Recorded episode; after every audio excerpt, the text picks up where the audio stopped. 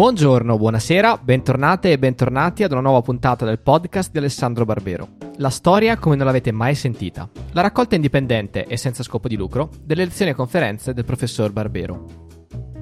La puntata di oggi è un'intervista fatta al professore nell'ambito del progetto 1000 Voci per 100 Canti del Liceo Formiggini di Sassuolo. Come tradisce il nome del progetto, il tema dell'intervista è Dante Alighieri e la sua opera. Buon ascolto!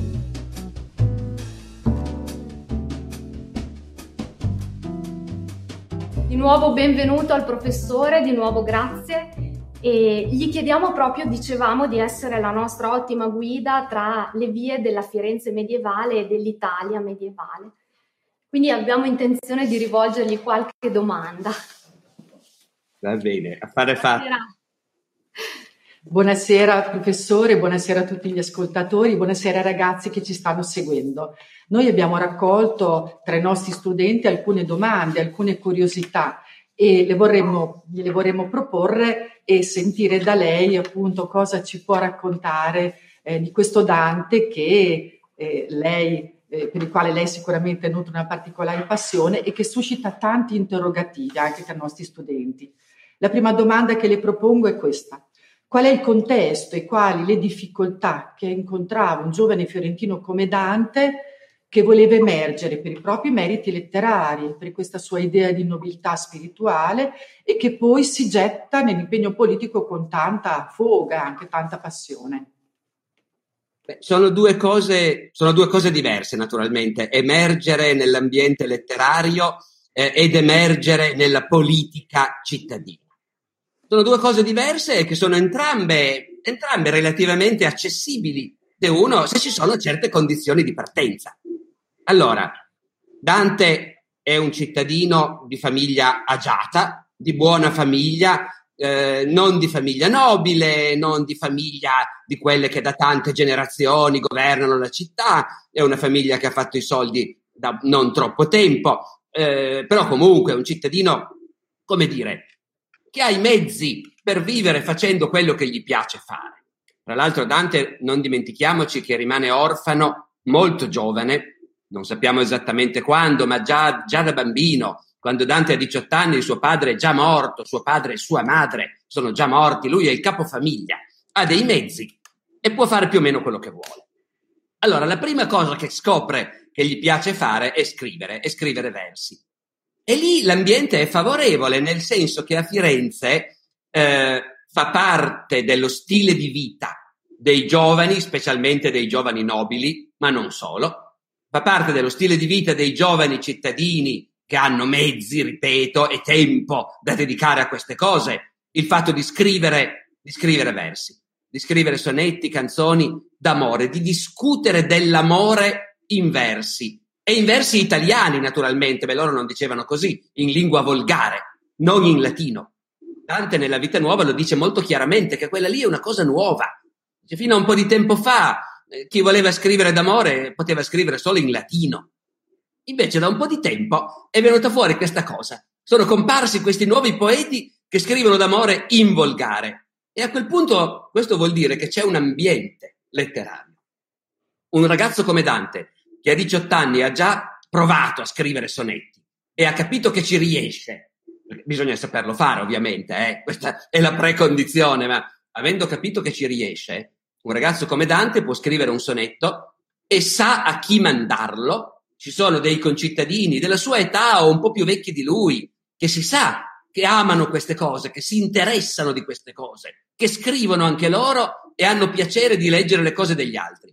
E quindi Dante manda a Guido Cavalcanti, a Dante da Maiano, e questi gli rispondono. Quindi in realtà c'è un ambiente in cui per un giovane che abbia voglia di far sentire la sua voce ci sono tutte le condizioni. La politica è un'altra cosa, ma anche lì lo spazio c'è, perché Firenze è una città retta da un regime di popolo, il che vuol dire non è governata da un'elite di nobili come era 2 generazioni prima. E come avrebbe ancora voluto Farinata degli Uberti una generazione prima. No, Firenze è governata dai suoi cittadini, dalla massa della gente che lavora, non dagli operai, non dai garzoni, ma da tutti quelli che hanno comunque un'azienda, una bottega, padroni della propria casa, che possono pagare delle tasse. Tutti possono dire: a me interessa fare politica, a me interessa. Ovviamente bisogna avere dei collegamenti, dei contatti. Ci sono i partiti.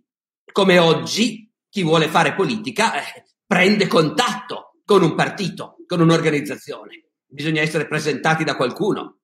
Ma Dante, appunto, è un ragazzo di una famiglia che ha un cognome che bene o male i concittadini conoscono, e dunque non è difficile far sapere che uno avrebbe piacere di essere una volta o l'altro cooptato dentro uno dei consigli dove a turno molte centinaia di cittadini vengono chiamati a far parte, e quindi in realtà non ci sono porte chiuse.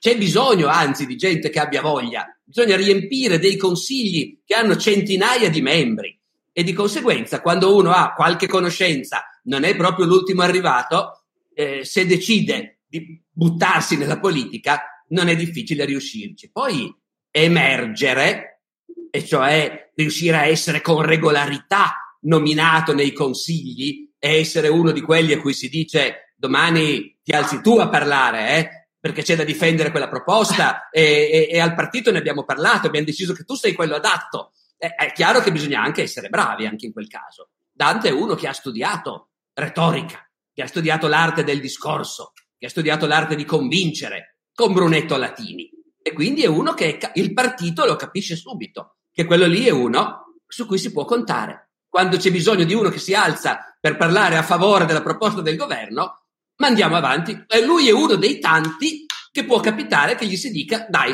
domani vai avanti tu. E quindi così pian piano diventa non solo uno delle migliaia di cittadini che una volta ogni tanto hanno un incarico, ma diventa uno di quel gruppo più ristretto, che vuole sempre dire però almeno un centinaio di persone, anche di più, e invece gli incarichi li hanno con una certa regolarità, ecco. Fino alla carriera, al massimo della carriera, che è il priorato, ecco. Qualche ragazzo di quarta ci chiedeva come si potrebbe attualizzare la carica di priore nell'Italia attuale, se c'è un modo per comprendere questa carica. Allora, bisogna dire che mentre il quotidiano della politica di allora, sotto certi aspetti, non era tanto diverso dal quotidiano della politica di oggi. Voglio dire, si trattava di partecipare a delle riunioni in cui c'era un ordine del giorno e c'era chi parlava a favore, c'era chi parlava contro, come succede oggi nel nostro Parlamento, ma anche in qualsiasi consiglio regionale o comunale. No, c'è l'ordine del giorno, delle proposte, c'è chi è contro, chi è a favore, e poi si vota. A voto palese, a voto segreto, sono meccanismi abbastanza simili ai nostri, tutto sommato. Invece però, come dire, l'organizzazione degli organismi politici era molto diversa. Il priorato, in buona sostanza, equivale al nostro governo.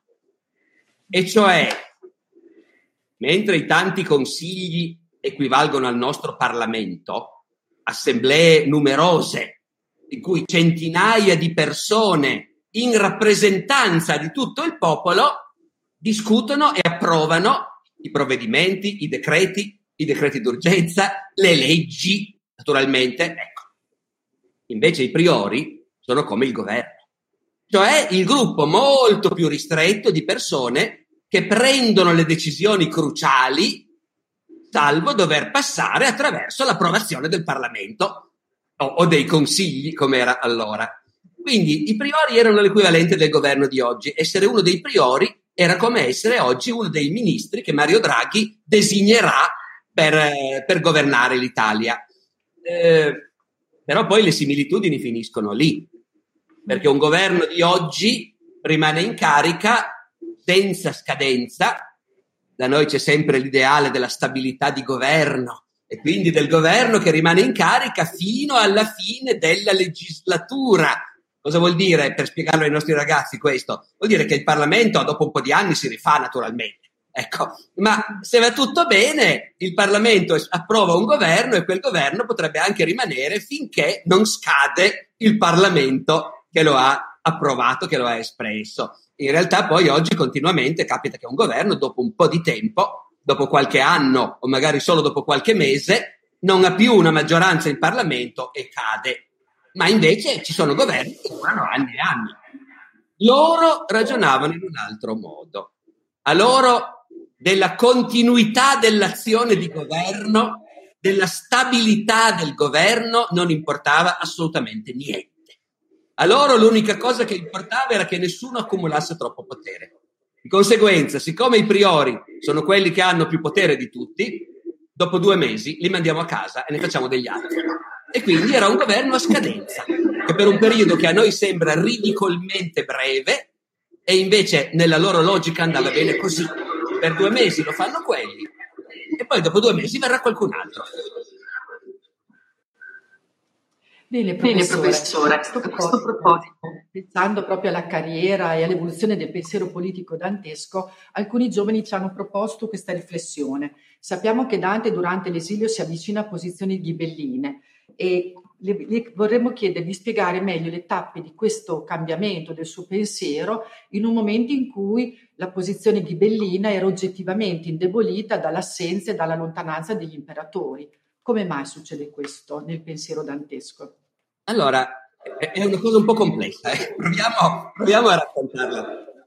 Allora, essere guelfi o essere non vuol dire soltanto avere, come dire, una certa idea che potremmo dire in modo banale: secondo i guelfi deve comandare il Papa e secondo i ghibellini deve comandare l'imperatore. Questo c'è. Ma in realtà a molti non interessa mica poi tanto né del Papa né dell'imperatore. Essere guelfi vuol dire che la nostra famiglia è sempre stata di quel partito lì e i nostri amici sono tutti di quel partito e a Firenze sono tutti di quel partito perché i ghibellini li abbiamo cacciati via da tanto tempo, ormai non ci sono più. E quindi in realtà un fiorentino che fa politica al tempo di Dante deve essere guelfo per forza, perché se non sei conosciuto come guelfo non ti lasciano fare politica. Poi però il Papa e l'imperatore sono nemici perché in pratica fanno sempre molta fatica a mettersi d'accordo. Ma l'ideale sarebbe che andassero d'accordo invece. Cioè nel mondo ideale degli uomini del Medioevo non ci sarebbero stati la parte della Chiesa e la parte dell'impero, perché Papa e imperatore avrebbero governato insieme, dividendosi i compiti. E nella realtà capitava continuamente, il Papa e l'imperatore non erano sempre nemici, c'erano continuamente dei momenti in cui provavano a riavvicinarsi, a rimettersi d'accordo. Quello che voglio dire era che uno poteva perfettamente essere guelfo e però in cuor suo dirsi: beh, però l'imperatore non è male neanche lui, anzi un imperatore che andasse d'accordo col Papa a me andrebbe bene. Non vuol dire diventare ghibellini, perché appunto le alleanze sono un'altra cosa e di conseguenza Dante può benissimo essere guelfo e ciò nonostante pensare che il Papa che abbiamo adesso, Bonifacio VIII, non è affatto un buon Papa e non sta facendo una buona politica e non conviene a Firenze andare dietro a Papa Bonifacio, anzi metà dei guelfi di Firenze la pensano così. I guelfi di Firenze si spaccano tra i bianchi e i neri, cioè tra quelli i neri che pensano col Papa sempre e comunque e i bianchi che invece dicono no, scusate, noi siamo guelfi quanto voi, però il Papa che c'è in questo momento secondo noi sbaglia e non bisogna dargliela sempre vinta. E Dante sta con questi qua. Quando poi gli altri fanno il colpo di Stato e i bianchi sono cacciati, allora vanno in esilio e in esilio scoprono che è già pieno di fiorentini che sono stati cacciati via in passato. Sono i ghibellini, sono loro che li avevano cacciati via e li hanno sempre considerati i loro peggiori nemici. Adesso all'improvviso hanno un interesse comune. Proviamo a tornare insieme a Firenze, tutti insieme. Dante fa parte di quei bianchi in esilio che senza tanti problemi si siedono al tavolo con i ghibellini e stringono degli accordi con i ghibellini. È diventato ghibellino. Chi era Foscolo che diceva il ghibellin fu Giasco? No, non è diventato ghibellino. Uno come lui è guelfo per forza. Uno che è nato a Firenze negli anni 60 del 200 può essere solo guelfo. Però è un guelfo che può dire benissimo, tranquillamente, in questo caso specifico, a noi conviene allearci con i ghibellini, perché abbiamo più interessi in comune con loro in questo momento che non con il Papa. quando ci fosse un altro papa se ne riparla. E così alla fine Dante quando arriva Enrico VII, si convince che l'imperatore è una possibilità, che visto che l'Italia è alla rovina, che il sistema politico fa schifo, che tutto va male, e proviamo quest'altra cosa invece. Dice, è una cosa da ghibellini. Ma vabbè, in altri tempi erano i ghibellini quelli che dicevano che bisogna puntare sull'imperatore. Adesso anche i guelfi lo possono dire. Perché l'imperatore viene d'accordo col Papa e promette di fare la pace. E quindi anche i guelfi possono dire no, a me in questo momento l'imperatore mi sta bene. Quindi come si vede non sono, proviamo a riassumere, non c'è una spaccatura ideologica per cui tu per forza o stai da una parte del fossato o stai dall'altra e non puoi mai negoziare o mediare. È una politica fluida, come sempre la politica, che è l'arte del possibile. Grazie professore. Ecco, sicuramente Dante è stato un autore scomodo, penso che lei converrà con noi, ha fatto nomi e cognomi di quelli che collocava all'inferno. E quali erano, per quello che le fonti ci riportano, le reazioni di fronte alla condanna alla pena infernale di personaggi noti, potenti? Ma dunque, noi sappiamo che il papato avignonese non era tanto contento, diciamo così, di Dante e della circolazione delle sue opere, non solo della Commedia ma anche della Monarchia, per esempio, ecco. E quindi c'è testimonianza, soprattutto dopo la morte di Dante, devo dire. Dopo la morte di Dante, siccome continua a essere un autore di cui si parla tantissimo, anzi sempre di più, e allora ci sono dei momenti in cui effettivamente il papato avignonese prova a sopprimere, a proibire, a non far circolare più queste cose di Dante.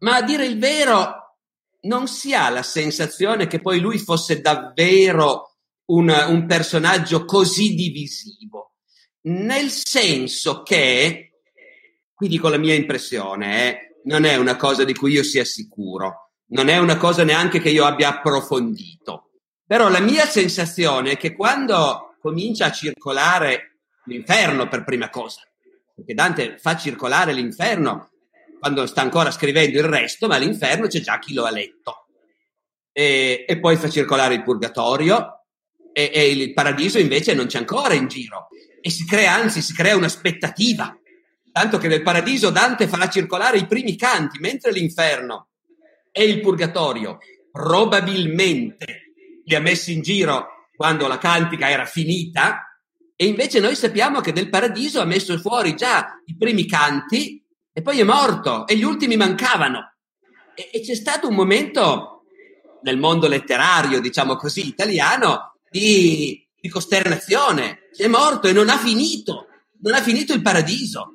E siamo tutti qua che aspettiamo, e prendono in mano la cosa i suoi figli, come è noto, e a un certo punto qualcuno ha anche l'idea che forse Pietro e Jacopo, i figli di Dante, siccome sanno fare versi anche loro, potrebbero finirlo loro il paradiso, e chissà cosa sarebbe venuto fuori, e poi invece trovano gli ultimi canti e a quel punto è completo anche il paradiso. Ora, dove dicevo io ho la sensazione, non sono sicuro, ma ho la sensazione che l'impatto della Commedia, l'impressione che ha fatto di capolavoro, di qualche cosa che andava al di là di qualunque immaginazione, ha superato i piccoli rancori politici che potevano nascere dalle tante cattiverie che Dante si era permesso. Per cui in realtà Dante, che ha detto in varie sue opere delle cose cattivissime sui Della Scala di Verona, per esempio, e però poi trova ospitalità da Can Grande a Verona, e poi trova ospitalità dai Da Polenta a Ravenna, e Dante sui Da Polenta a Ravenna ha scritto delle cose cattive nella Commedia proprio. Ha detto, ormai le città della Romagna sono tutte in preda ai tiranni, e quindi non sanno più cosa sia la pace, e poi le elenca, Ravenna con l'aquila dei La Polenta che se la cova, quindi Dante aveva sempre una buona parola per tutti, naturalmente, no? Ecco. E tuttavia Guido da Polenta lo fa venire, Quindi evidentemente altri esempi sono le cattiverie che dice per esempio sui conti, i conti da Romena, e poi invece i conti da Romena, i conti da Bagnacavallo, dice delle cattiverie tremende, e poi quando lui è a Ravenna danno un beneficio ecclesiastico a suo figlio che è proprio nella disponibilità dei conti di Bagnacavallo, e loro glielo danno. Quindi l'impressione è che tutti erano disposti a dire vabbè, ha detto delle cattiverie, però tanto le ha dette su tutti, è talmente grande che l'unica cosa che conta è quella. Bellissimo. Professore, le propongo adesso una riflessione che ci hanno offerto alcuni ragazzi di quinta, e una riflessione che hanno fatto a margine di una canzone di Antonello Venditti, la canzone Compagni di scuola, dove Venditti, appunto il cantante, si chiede se Dante fosse un uomo libero, un fallito, un servo di partito.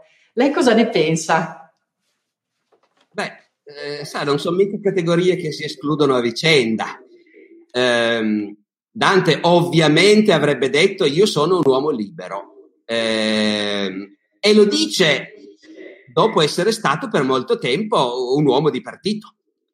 Non voglio dire necessariamente servo, perché Dante era arrivato a essere uno degli uomini che comandavano il partito, non so più se è Dino Compagni, no, è Giovanni Villani il cronista, che quando racconta appunto l'esilio di tanta gente dopo il colpo di stato dei neri, li elenca, e fra gli altri dice Dante Alighieri, che era uno dei maggiori governatori della nostra città. Servo di partito, nel senso che quando comincia la sua carriera, certo, non solo bisogna essere guelfi, ma bisogna essere uomini di fiducia del gruppetto che in quel momento è al potere. Questo non ci sono dubbi. Poi ognuno di noi è sempre capace di farsi delle grandi illusioni su quello che fa, sulla propria onestà, sulla propria sincerità. Dante sicuramente era convinto di avere in testa soltanto il bene comune, l'interesse comune, la concordia. D'altra parte non c'è dubbio che è stato invece un uomo che ha servito un partito e un regime. E quando poi è stato buttato fuori, per parecchio tempo ha continuato a essere uno dei capi di quegli esiliati. Dante è stato capo, uno dei leader, un portavoce ufficiale della parte bianca in esilio. Ha scritto lettere ufficiali e manifesti per conto del partito. Poi ha litigato con tutti, è quello che racconta nella Commedia, lo fa raccontare a Cacciaguida, no? Cacciaguida gli fa la profezia: litigherai con tutti, perché non solo avrai l'amarezza dell'esilio, ma anche di essere stato mandato in esilio insieme a dei compagni miserabili. No? La compagnia malvagia e scempia. Ecco, questo è quello che Dante pensa da vecchio. Dante da vecchio, lui che per anni insieme con gli altri bianchi in esilio ha fatto, come dire, comunella, quando poi con loro ha litigato, tanti anni dopo dice no, erano una banda di mentecatti, erano dei deficienti, degli incapaci totali, dei venduti, e io ho fatto parte per me stesso. Cioè mi sono fatto il mio partito. Il partito di Dante Alighieri, un partito di un uomo solo, perché vuol dire quello, far parte per se stesso. E in quel momento lui si dice io sono un uomo libero, e come se sono un uomo libero? Però, come vedete, ci si arriva con un percorso non semplicissimo, ecco. Grazie, professore. Le proponiamo un'altra riflessione, sempre da parte dei ragazzi. Un attimo solo, non abbiamo detto del fallito. È vero. Fallito. E diciamo anche questo, al di là del fatto che fallito è un termine nostro di oggi, anzi è un termine americano, sgradevole devo dire, perché denota tutta una certa visione del mondo, no? Perché per gli americani se non hai fatto i soldi, qualunque cosa tu faccia nella vita sei un fallito. Ecco, non è bello. Ma nel suo mondo essere un fallito poteva voler dire appunto io avevo un progetto politico e questo progetto politico mi è crollato fra le mani, mi ero costruito una vita e quella vita io l'ho persa. Dante avrebbe detto sì, se vuol dire questo allora io lo ammetto, io sono un fallito. Lo dice negli anni dell'esilio, Dante ci torna su queste cose. Ha perso tutto, era un cittadino ricco, aveva una casa, proprietà, poderi, terre, entrate, una moglie, figli, una posizione, un ruolo, ha perso tutto. E specialmente nei primi anni sente fortissimo il fatto di essere improvvisamente piombato nella rovina e si vergogna, perché Dante ce n'ha di amor proprio, ce n'ha tantissimo, e quindi ci sono dei passi straordinari del Convivio, per esempio, dove lui dice: ecco, adesso sono qua, sono in miseria, vivo in una povertà assolutamente imprevista che mi è capitata addosso all'improvviso. E c'è quel passo incredibile in cui lui dice: mi dispiace se penso a quelli che mi conoscevano, magari non di persona, ma mi conoscevano per le mie opere, e chissà che idea si erano fatti di me, e se mi vedono adesso come mi sono ridotto, ecco, non potranno più avere la stessa buona opinione che magari avevano di me, e magari anche delle mie opere, di quello che scrivo, finiranno per non avere più la stessa buona opinione perché hanno visto come sono ridotto. Ecco, in quel senso ci sta anche il Dante che per un po' si è detto: io sono un fallito.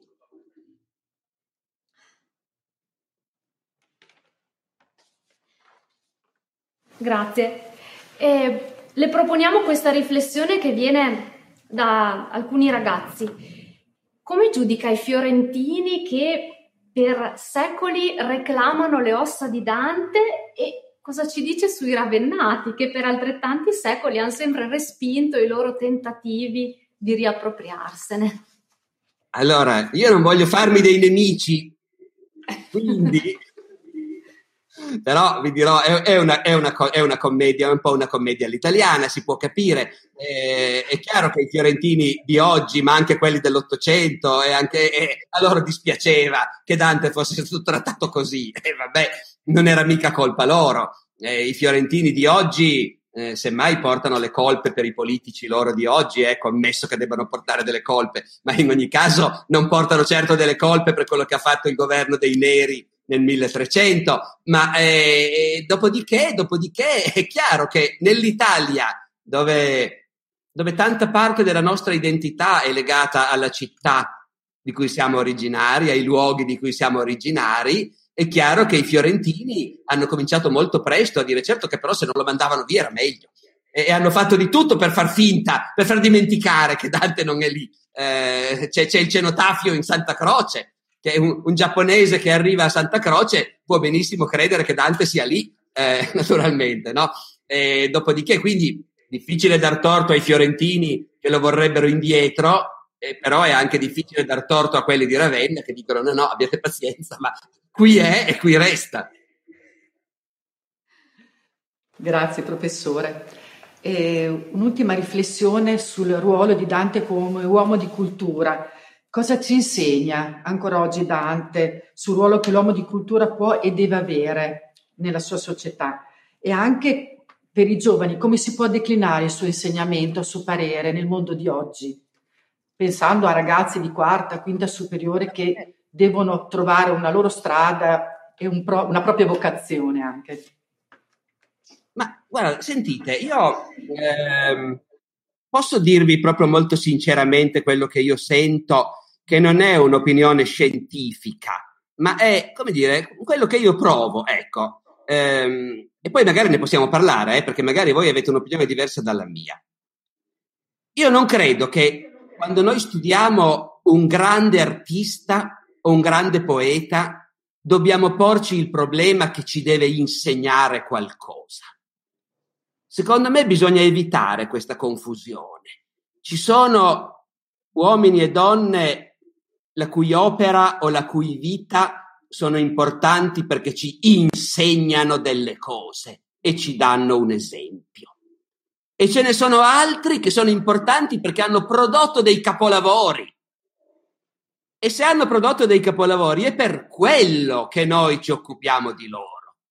Perché se Dante non avesse scritto la Commedia, sì, resterebbe un autore importante, citato nelle storie della letteratura, per le sue liriche, e per la Vita Nuova, e per il Convivio, e anche un filosofo politico importante, la Monarchia. Certo, sarebbe importante quanto Marsilio da Padova, e Guido Cavalcanti messi insieme, quindi sarebbe comunque un grande personaggio della storia medievale, ma nessuno lo considererebbe un monumento come invece noi lo consideriamo. Dante ha scritto una cosa assolutamente incredibile, che tuttora ci fa venire i brividi e che tutti possono capire, benché sia spesso difficile, richieda commenti, spiegazioni, però ci sono dei momenti di Dante che chiunque capisce e gli si rizzano i capelli in testa. Quello è il motivo per cui noi studiamo Dante. E se anche Dante fosse stato un furfante, un venduto, un servo di partito, una canaglia, un voltagabbana, e chi se ne frega, lo studieremmo lo stesso come l'autore di un grandissimo capolavoro. Perché se no, se noi confondiamo queste due cose, nascono i soliti problemi. Dice sì, Céline è un grandissimo scrittore, però era amico dei nazisti, eppure appunto si finisce come oggi, che si propone di cancellare certi capolavori del passato perché l'autore magari era razzista o era misogino. No, non ne usciamo più. Quindi Dante a noi insegna cosa vuol dire essere un grande poeta. Uno che dopo tanti secoli, gente in tutto il mondo, non solo noi italiani che abbiamo l'enorme privilegio che possiamo leggerlo in italiano. E per carità, i ragazzi, voglio essere chiaro, lo so che non si può leggere Dante senza il commento, le note, la spiegazione, ma non tanto perché scrive in una lingua strana, quanto perché esprime dei concetti complicati, però al tempo stesso è uno che ha creato delle situazioni, delle scene, dei personaggi. Paolo e Francesca che sono lì che leggono insieme un romanzo e poi si guardano e chiudono il romanzo, e dai! Dopodiché, e noi vogliamo, possiamo anche chiederci se Dante ci insegna qualcosa, ma appunto la prima cosa che tenevo a sottolineare è che non è obbligatorio che ci insegni qualcosa. Poi Dante ci insegna qualcosa in quanto personaggio storico, cioè non tanto che lui ti guarda e ti dice devi essere così, devi fare così, no, Dante ci insegna com'è complicato restare coerenti con le proprie idee. Dante ci insegna quanti compromessi bisogna affrontare nella vita.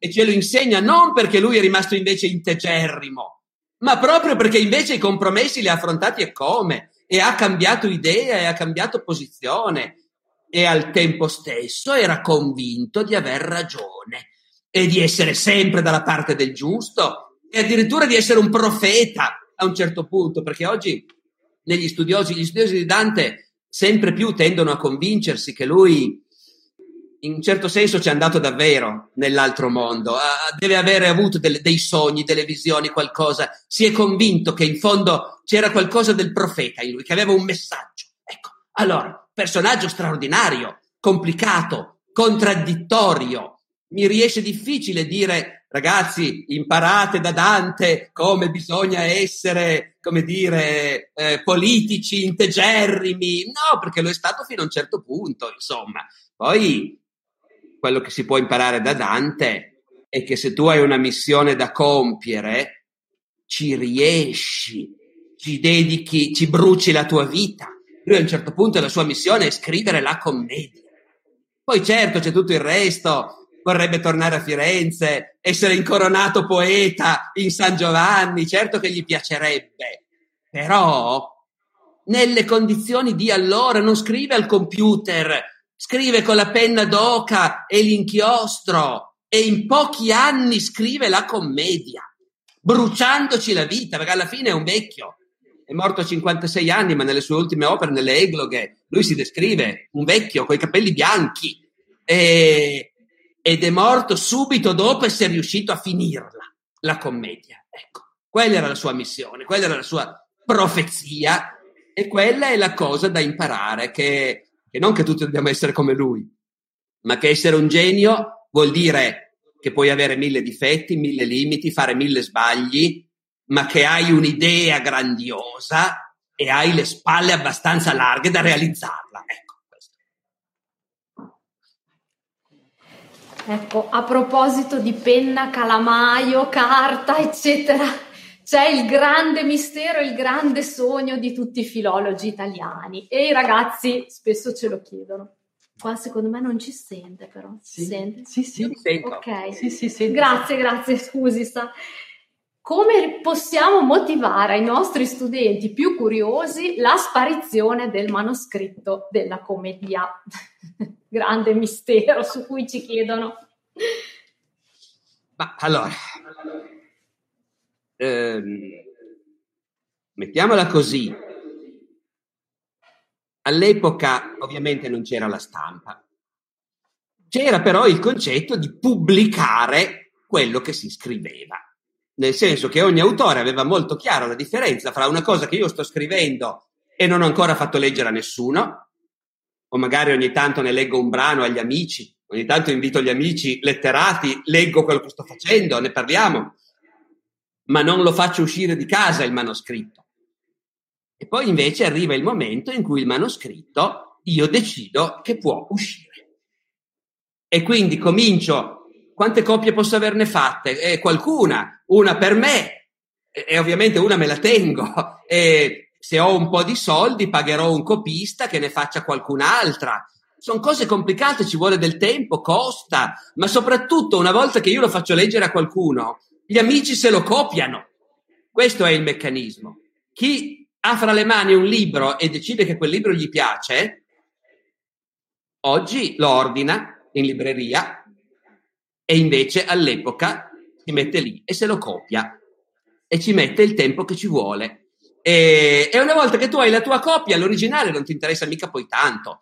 Non c'è il feticismo, non c'è il commercio degli autografi, e del resto l'autore stesso non è mica detto che l'abbia scritto con le sue manine, magari aveva un segretario e dettava, non c'è interesse per questo aspetto fondamentalmente. E quindi, come dire, dopo un po' circolano tanti manoscritti e Dante di suo, uno suo ce l'aveva di sicuro e magari anche più di uno, però magari anche non tutto intero. Perché i libri non circolavano per forza di cose come li vediamo noi oggi in codici rilegati in pelle, circolavano i quaderni, i fascicoli e poi uno se li faceva rilegare come voleva, quando voleva. Quindi non dobbiamo neanche avere questo culto del manoscritto originale e tutti gli altri. Ci saranno stati dei manoscritti di mano di Dante. E siccome posto un qualunque manoscritto di inizio 300, ci sono 999 probabilità su 1000 che prima di arrivare a oggi quel manoscritto sia andato perso, distrutto, mangiato dai topi, bruciato, sepolto, finito nel fiume, nell'inondazione.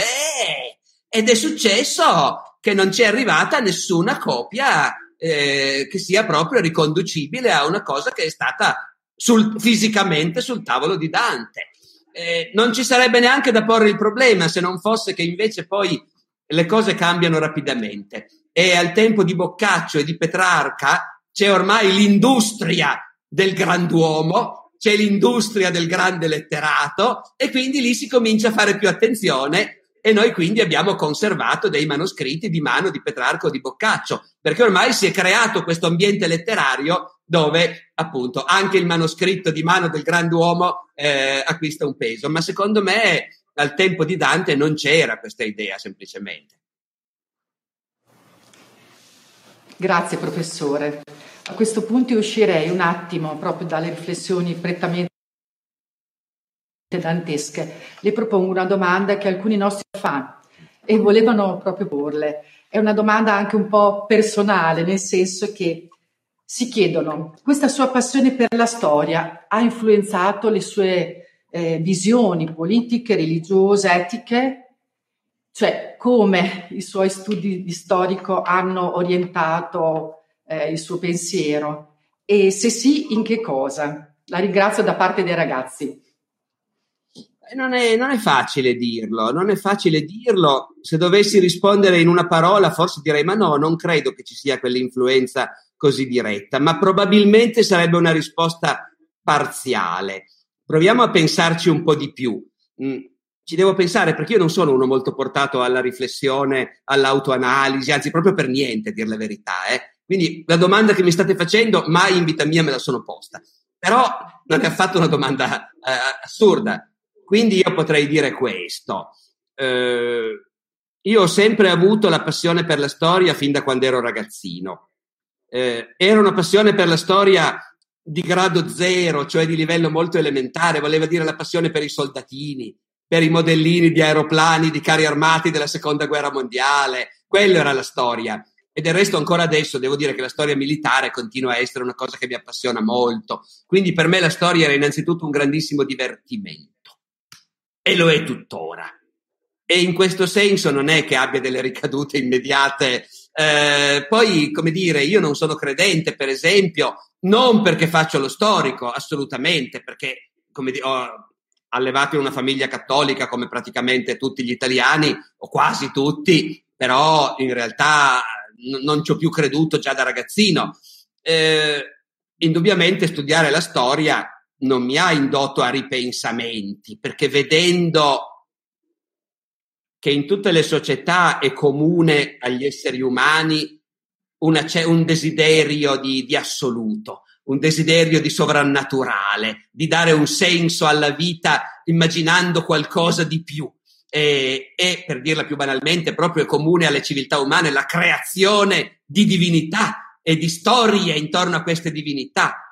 E vedendo come sono diverse l'una dall'altra, quello che sto per dire potrà sembrare di un razionalismo banale, ottocentesco, molto terra-terra, però confesso che vedendo che nei millenni gli uomini si sono immaginati le divinità nei modi più diversi, mi riesce un po' difficile dire, e invece io sono nato nell'epoca, l'unica epoca in cui invece gli esseri umani ci hanno azzeccato e hanno capito com'è davvero la divinità, e la religione quella vera è quella dell'epoca, della società in cui per caso io sono nato. Ecco, mentre 100 generazioni di antichi egizi sono vissuti, poveretti, credendo nel dio Anubis e nel dio Horus, e invece noi viviamo nell'epoca che ha capito qual è la religione vera. Ecco, sia chiaro, non voglio essere irrispettoso, la religione è una dimensione importante nella vita di tanti, ma per l'appunto è una dimensione importante per chi ha fede, per chi ci crede al di là di ogni dimostrazione, al di là di ogni probabilità, di chi crede sapendo che è assurdo, come diceva credo Sant'Agostino, e anzi dicendo e proprio per quello ci credo.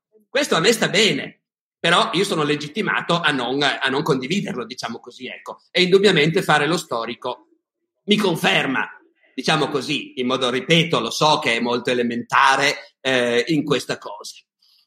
Cosa ancora, io sono di sinistra e fare lo storico mi conferma che sono assurde le semplificazioni per cui il comunismo è una brutta cosa esattamente come il nazismo, sono pagine da girare e così via. No, magari la storia umana è stata un po' più complessa di così, e i movimenti che hanno cercato di guarire quei problemi di fondo della società umana che sono la disuguaglianza, la povertà, l'oppressione, sono movimenti che nella storia hanno un peso enorme e che nessuno può permettersi di liquidare con delle battute. Ecco, quindi anche qui, in un certo senso, io ho delle idee e fare il mio mestiere mi consolida, diciamo così, mi conferma in queste idee. Ecco.